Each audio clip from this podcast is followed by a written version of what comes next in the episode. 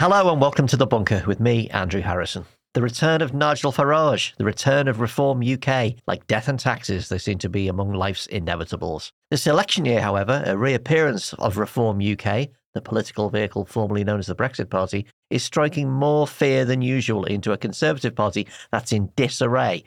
The Tories are still traumatised by the UKIP surge of the early 2010s, which briefly knocked them into fifth place and led eventually to Brexit and the Conservative identity crisis.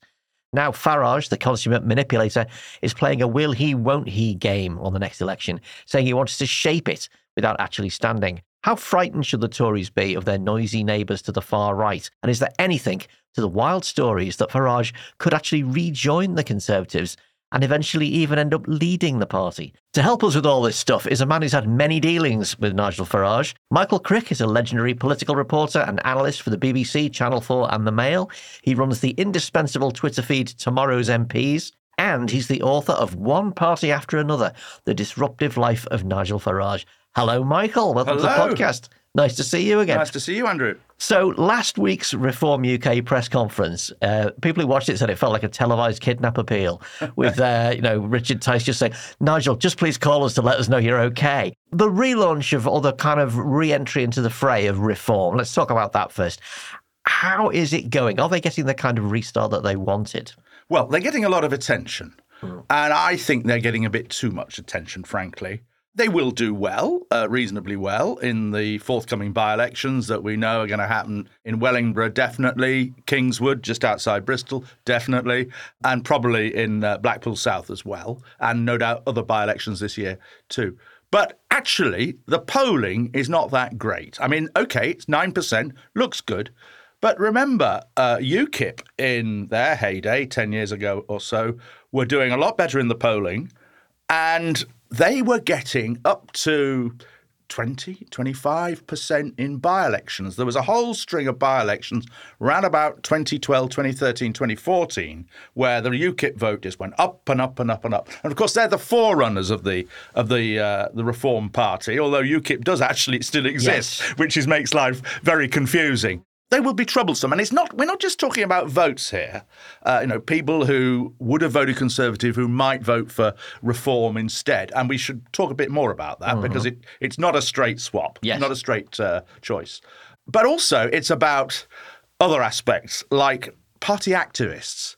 Some party activists, uh, you know, they stop being active for the Conservatives, they go off and be active for reform, even secretly. I mean, I think that in the 2019 European elections, which is those elections that uh, the Brexit Party won on the leadership of Nigel Farage, and as a result, Theresa May stood down as Prime Minister and was replaced by Boris Johnson. In those elections, I'm pretty sure there were quite a lot of Conservative MPs who voted for the Brexit Party. Certainly, there were local uh, Conservative officials who did, and would have been thousands, if not tens of thousands, of members. So there's there's that kind of aggravation, and at, and it's, at its most stark is donors, party donors who might have vote, who might have given you know, 100,000, half a million, or whatever to the Conservative Party may be inclined to give uh, money to reform. But reform, of course, is is no longer as Brexit was and UKIP was really about Brexit and Yeah. Europe. It's it's now largely about immigration, but other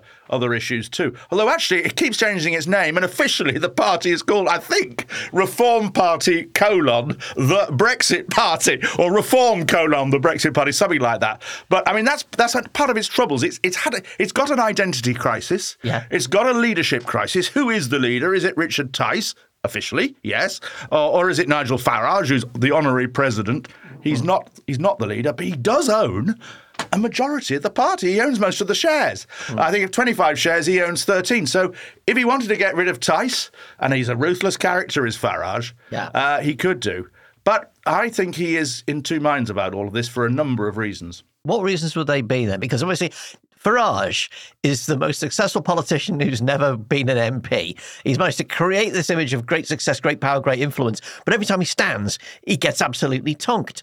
That's right. And uh, he- he's got a lot of fans, quite clearly, no doubt about it. He's got a lot of fans amongst the British public, but he's got rather more people who can't stand him. Yeah. And under a first past the post system, you know, he's never going to get anywhere. He's, he stood seven times and he's lost seven times. The closest he came was in um, South Thanet in 2015 and everybody thought he would win that, um, and he didn't. Uh, and he was actually beaten by the Conservative candidate, Craig Mackinlay, who was a former acting leader of UKIP and, uh, and, and a friend of Farage's in the old days. Leading UKIP in 2014, he topped the poll in, in Britain in the European elections, and then leading the Brexit Party in 2019, he topped the poll for a different party in 2019. So uh, an extraordinary, and of course, he, in, you know, in all the pressure for the referendum and all of that, he, he did change uh, our history. But in terms of his reluctance, well, for a start, he has now got a very successful broadcasting career on GB News. Uh, he is their flagship presenter, basically, seven o'clock every night, other programs as well.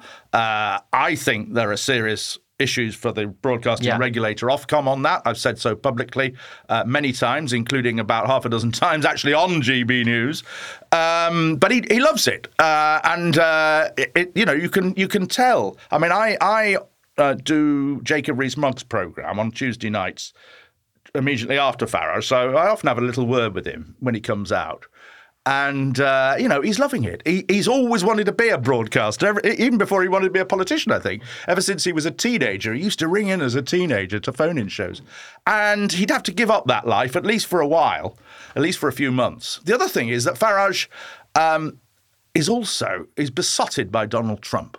He- He's in love with Donald Trump in the same way that many people are in love with Farage. And he thinks that Donald Trump walks on water. He hasn't always thought that way. Early in 2016, he was very critical of Donald Trump. But uh, as soon as he went, he, he, and, and he took part in the uh, American elections in 2016 and 2024. Uh, sorry, 2020, although it was difficult because of COVID.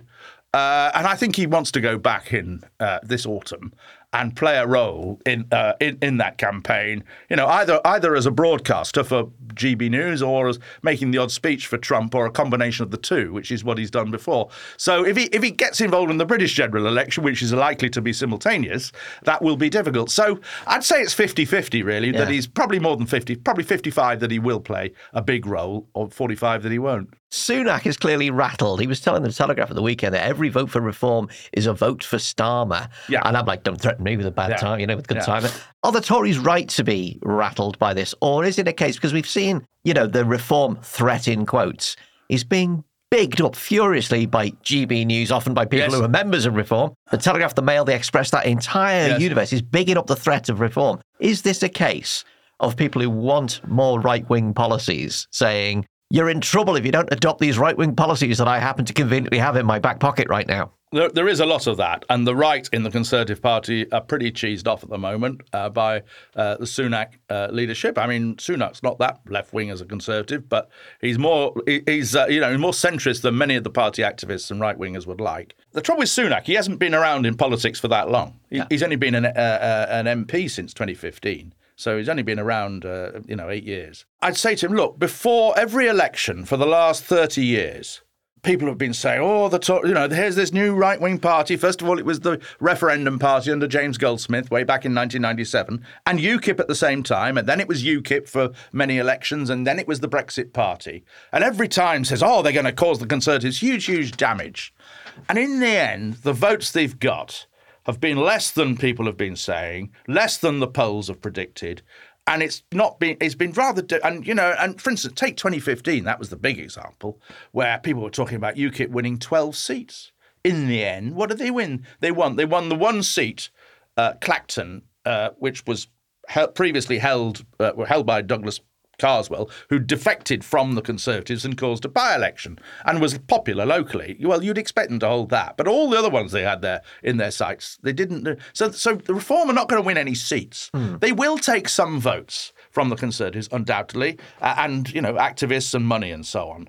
But I think uh, the Conservatives got to be very careful here because if they respond by moving to the right, that will then alienate those conservatives who are more uh, of a more liberal nature, who, uh, particularly in the south of England, you know, in, in, in the home counties, who may well say, well, the Conservative Party's gone too right wing, I shall vote Liberal Democrat. And so that's the, the problem that, that Sunak has. But I think the threat posed by these Farage parties of uh, various names has always been, I think, exaggerated over the years. And the other point is this, and it's one that Nigel Farage makes himself. You can't just assume that because uh, reform gets 5,000 votes in a seat, that those 5,000 people would have voted Conservative if there hadn't been a reform candidate there. Uh, some of them would, undoubtedly, but some of them would probably have abstained because they're cheesed off with the Conservative Party, think they've been weak on immigration or Europe in the past or whatever. Uh, some of them would vote Labour. I mean, some of these people that will vote reform are people that the Conservatives took from Labour uh, when Boris Johnson won his handsome victory in 2019. And Labour would be hoping to come back to them, but they'll vote Reform instead. But it's still, still of some benefit to Labour that they're not voting Conservative. So it's it's a complicated picture. Yeah. Some of them, believe it or not, might regard Reform as an alternative. They'd be mulling it up and saying, hmm, "Well, I'm going to yeah, I'm going to vote uh, Liberal Democrat or possibly Reform." And you'd think, as a political analyst, you think, oh, that's mad that Liberal Democrats and Reform have got nothing in common. But Yeah. the voters don't think like that. They think, oh well, I want somebody who isn't the big two. I, you know, Yeah. and often I've been in by-election campaigns and, and met voters who said, well, I'm voting between for, the, for Reform or, or, or UKIP or Liberal Democrat, and you think. Crikey, but that's that's the way that voters' minds work. So you can't just say that all the votes that Reform take at the next election would have gone to the Conservatives. Perhaps, perhaps forty percent, fifty percent would do, but the rest would have gone all in all sorts of ways. it's one of the kind of curses of looking at this stuff that you see poll movements and you start to imply causation to correlation. Exactly. And I've looking at the poll trackers. Here's a coincidence for you. The more Sunak has emphasised small boats in Rwanda, the better Reform UK has done. Yes. So they've gone from like 4 to 5% to 9%. But that sort of kind of also coincides with the reign of Rishi Sunak. You know, Yeah. the longer Sunak's here, the better Reform do. do. Is it possible to say what's behind the rise, at least in that polling for Reform? Well, I think it is that the fact that hmm. that Sunak made it one of his five big issues, one in which he, you know, he was. I mean, the promise originally was he was going to stop the small boats. Yeah. And by the way, that some of the boats are not that small these days, and of course. Although the figures have gone down from memory, roughly from 48,000 in 2022 to about 28,000, I think, last year, uh, and there was the Albanian deal has accounted for a lot of that. Uh, you know, Sunak has singly not stopped the boats. Uh, he's in a real mess when it comes to you know the R- Rwanda, getting it through Parliament, getting it through the courts. The danger from Sunak's point of view is it shows him to be weak, and so I think that that partly accounts for Reform's position in the polls. But I'd be very cautious about the figure. In, I mean, it's about nine percent at the moment, isn't Yeah. it? Whereas in the three three or four by-elections we've had recently, well, they didn't stand in Uxbridge. Yeah. The other ones they had, where where uh, the Conservatives lost the seats to Labour, the the Reform vote was round about four, five, six percent. Yeah. Now, in a couple of those, it actually was the difference between Labour and the Conservatives. But as I say, not all of those voters would have Yeah. voted for the Conservatives. So you can't say that the Reform lost them the seat. And on the whole, and in the local elections this year, they only got an average of six percent. This is last May. They only got six percent in those wards where they stood. Hmm. One of the big problems the party has is it who is it? It's Richard Tice Yeah. and possibly Nigel Farage. I mean, many of the sort of bigger names who stood for the Brexit Party, as Reform was then called, in 2019, people like Ann Widdecombe and people who'd been Euro MPs, uh, seem to have sort of faded away. The one exception is Ben Habib, who um, is Yeah. their candidate in Wellingborough, who's a former member of the European Parliament, briefly, one of those Brexit Party members who were there for about seven months, and who was said at the time to be the richest man in the European Parliament. He's been a very, very successful in, in business, and he's standing in Wellingborough. But although they've chosen 300 candidates, you go through the list, and there's no names there. There's nobody. Yeah. So so it, it's it's a bit insubstantial as a party, and I suspect what will happen is that gradually between now and polling day in the general election, the vote will drop, and they will end up perhaps with I don't know maybe four or five percent, but not at the level of nine percent. I may be wrong, but that's been the pattern. One thing that's going to be different this time around is that Reform are going to stand head to head with Tories, which they didn't do in 2019. But the temperature of Tice's rhetoric against the Tories has been absolutely incandescent for the past year. He really, really hates them. Yes. He's talking about in terms of destroying them and wiping Yes, them out. yes. What do we know about Tice? He's very much the kind of second figure in, in UKIP. He's a clearly, you know, would love to be that kind of showman figure that Farage is. Yes. He's almost, he looks like a TV caricature of what a right wing politician would behave like. Well, it's not that long ago that Richard Tice tried to be the Conservative candidate for Mayor of London, if I remember rightly. Oh. The, when was it? About wh- whatever the election was, round about 2016. The you know he's made his money in property. He hasn't got Farage's showmanship qualities. Uh, or charisma, but then not many politicians have. He's got a certain charm. He's a bit wooden, perhaps. Uh, I mean, the extraordinary thing is that on GB News, Farage does his show every night, and then when Farage isn't around, when he goes off into the jungle or whatever, who replaces him? But Richard Tice. I teased Tice the other day. I said, It's amazing, Richard. There are 70 million people in this country. And when they have to replace Nigel, when he, GB News has to replace Nigel Farage on his programme, they choose you of all those 70 million. It's extraordinary that. It is, I mean, the relationship Yeah. there is, I mean, he would have to give way if Farage wanted to uh, come back. Amazingly, you know, it's one of these extraordinary stories that uh, I think only I have ever written up. Tice very nearly became an MP in 2019. Very nearly became the only Brexit MP at the 2019 election because what he did is he stood in Hartlepool where Labour were ahead, uh, but it was one of those seats that looked like it could fall to the Conservatives. But the local, well, it did at the end. It did, but earlier on, uh, uh, in, in the summer of, in the lead up to the 2019 election, there were a lot of right wing leading figures in the Conservative Association in Hartlepool, and the uh, who said, "Look, we shouldn't be standing here. Uh, we ought to give Richard Tice a clear run against Labour.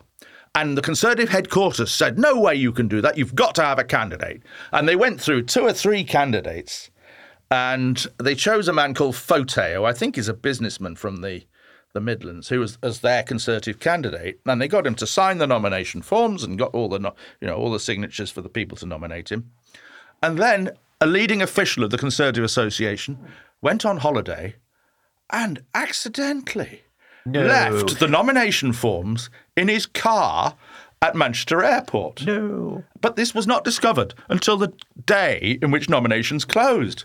And the officials, the, cons- the remaining officials who hadn't, uh, Conservative officials who hadn't gone on holiday, uh, contacted Central Office. And oh, it's terrible, terribly sorry. Look, we, we've, uh, you know, the, the nomination forms are at Manchester Airport. We can't get the candidate. He's he's not. He's a long way away. He's down in the Midlands. Uh, we're gonna. We can't have a candidate. We can't. We can't field a candidate and Conservative headquarters said, "You have got to field a candidate." So they they managed to press gang this councillor from Stockton down the road, um, rushed round, getting the forms signed, uh, and they got them in with about five minutes to spare. If they hadn't managed that, Richard Tice. I'm pretty sure would have beaten Labour in that seat, as in the you know as just as across the the whole of the rest of Northern England, um, Brexiteers were beating uh, Labour people in in traditional Labour seats. Yeah. And of course, 18 months later, uh, Hartlepool actually went Conservative at the by-election. Um, so, uh, but it's uh, it was just one of those. Um, was it a conspiracy? It's one of those things. Was it a conspiracy? Was it a cock-up? Um, I think it was. A, I think there was an element of uh, yeah. There was there was cock-up and conspiracy. It was a conspiracy that didn't work. so it was both. Straight, straight out of the Yeah. thick of it.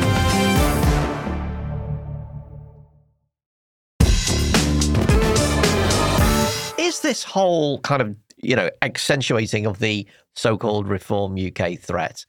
Is it kind of not really about the general election? It's about what happens after the general election, about the battle for the conservative soul, as it were. There's a large element of that. There are a lot of people who, who, who in whose interest it is to, to play up reform. I mean, the media, us, uh, you know, it's a good story. It's nice to have a, you know, different party uh, to talk about.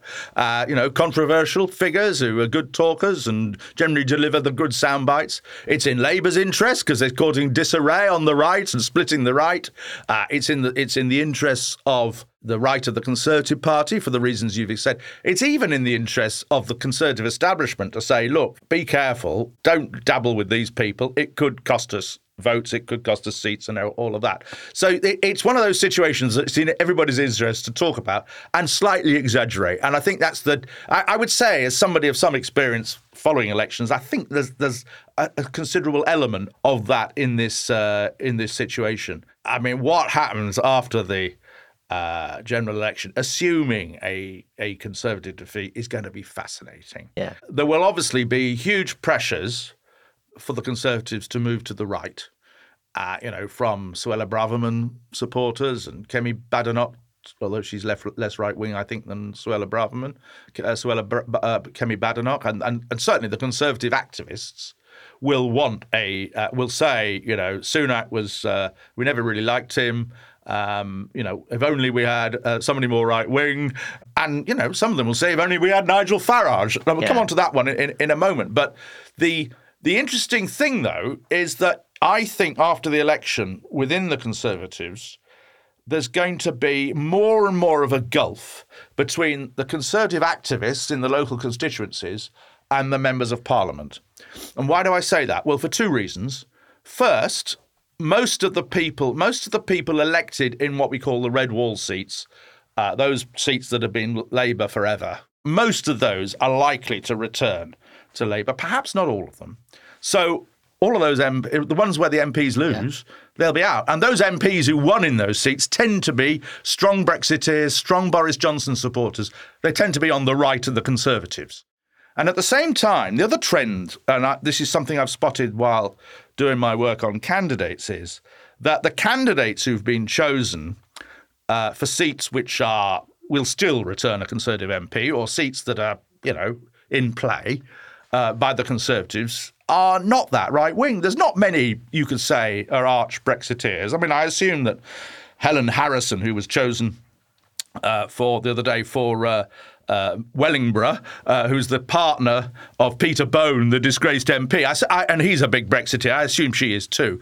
But um, and there are a few, but there are also quite a few Remainers amongst the people chosen for Conservative seat. I mean, for I mean, the best example is uh, James Cracknell, the Olympic gold oarsman, uh, gold winning, gold medal winning twice, I think it was oarsman, who's their candidate for Colchester, although they'll probably lose Colchester. Uh, Rupert Harrison, who's chosen for Bicester and Woodstock uh, who used to be George Osborne's special advisor for about 10 years. There's a guy down in Charlie Davis, down in southeast London, who was heavily involved in the second referendum campaign. He's the candidate down there. So uh, you can't assume that the people chosen by local parties as their candidates are reflect the politics yeah. of the members of those parties.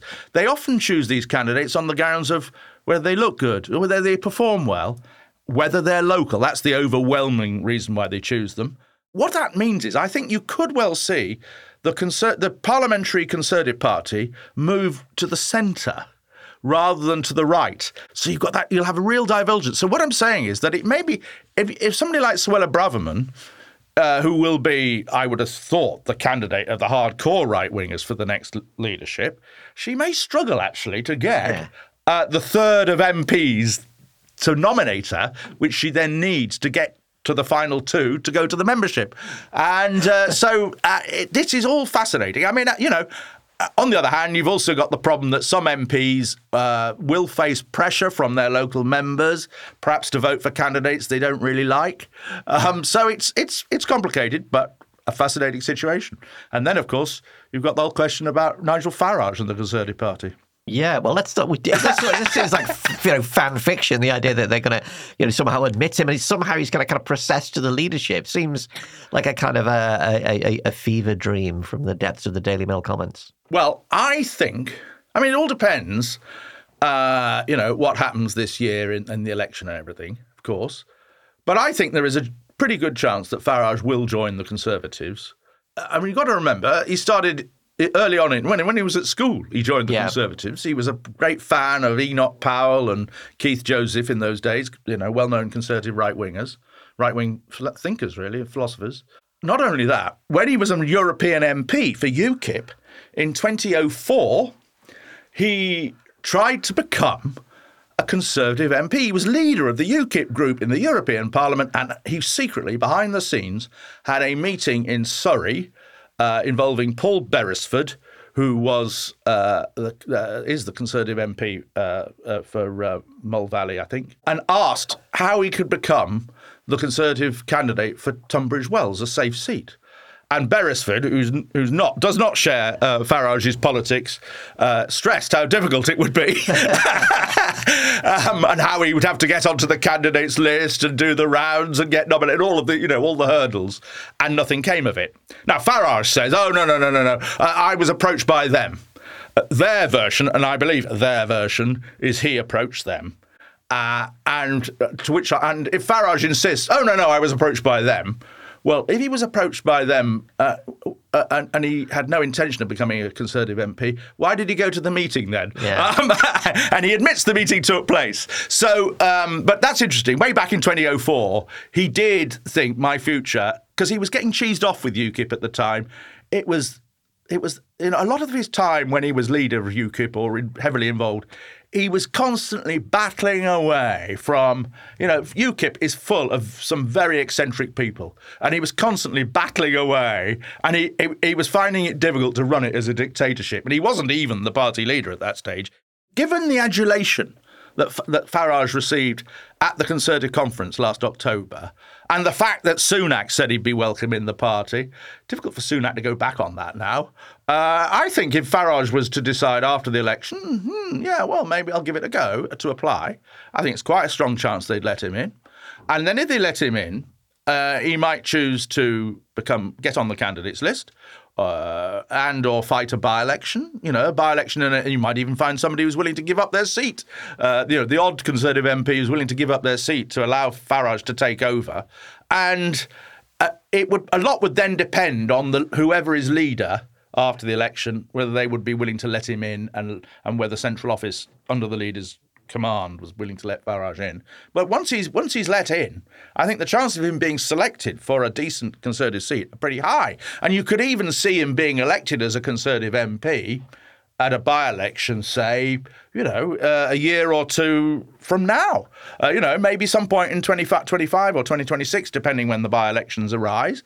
Um, and uh, now, whether he could become leader after that, I mean, that would be extraordinary to be leader of three different parties in British political history. Uh, that would be much harder because, yeah. as I was explaining earlier, you need the nominations of the MPs. Mm. And although Farage is, you know, loved, adored by extraordinary numbers of Conservative activists, he's not adored by Conservative MPs. The number of Conservative MPs uh, who would welcome him privately they might say something different publicly, but is not very high. And he might struggle, he would struggle, I think, to get the third of MPs to support him in order to get into the, the final two for the leadership election. But nonetheless, I think there's a 20% chance, I will say that, 20% chance that Farage will be Conservative leader one day. Good lord! so well, we've been. We've been I'm not, I, I, think I don't think he'd ever get become prime minister, and I think he would be a disastrous prime minister. Um, and I, I, p- partly because you've got to remember Farage ends up falling out with everybody, yeah. uh, and, and, trying to purge everybody, and often succeeding. He generally bit wins. He nearly always wins his battles against people, but there's a lot of lot of dead bodies uh, in, in in Farage's career. Michael Crick, thanks so much for joining us. It's been a pleasure. One Party After Another The Disruptive Life of Nigel Farage by Michael Crick is out now. And if you buy it through the link in the show notes, you will be supporting both Michael and The Bunker because we get a small bonus via bookshop.org and our affiliate links. And if you want to back the podcast a little bit more fulsomely, why not consider supporting us on Patreon for early ad free editions, smart merchandise, and much more? Thanks for listening. We'll see you tomorrow.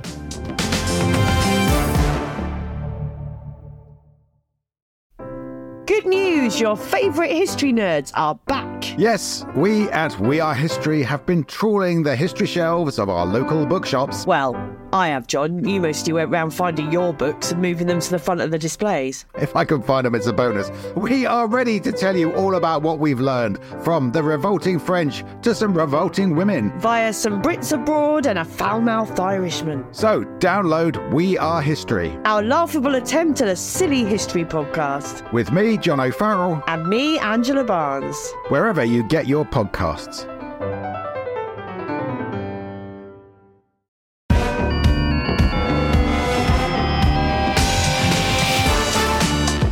The Bunker Daily was presented by Podmasters Group Editor Andrew Harrison. The managing editor was Jacob Jarvis, and the producers were Chris Jones and me, Alex Rees. Socials by Kieran Leslie, art direction by James Parrott, music by Kenny Dickinson. The Bunker is a Podmasters production.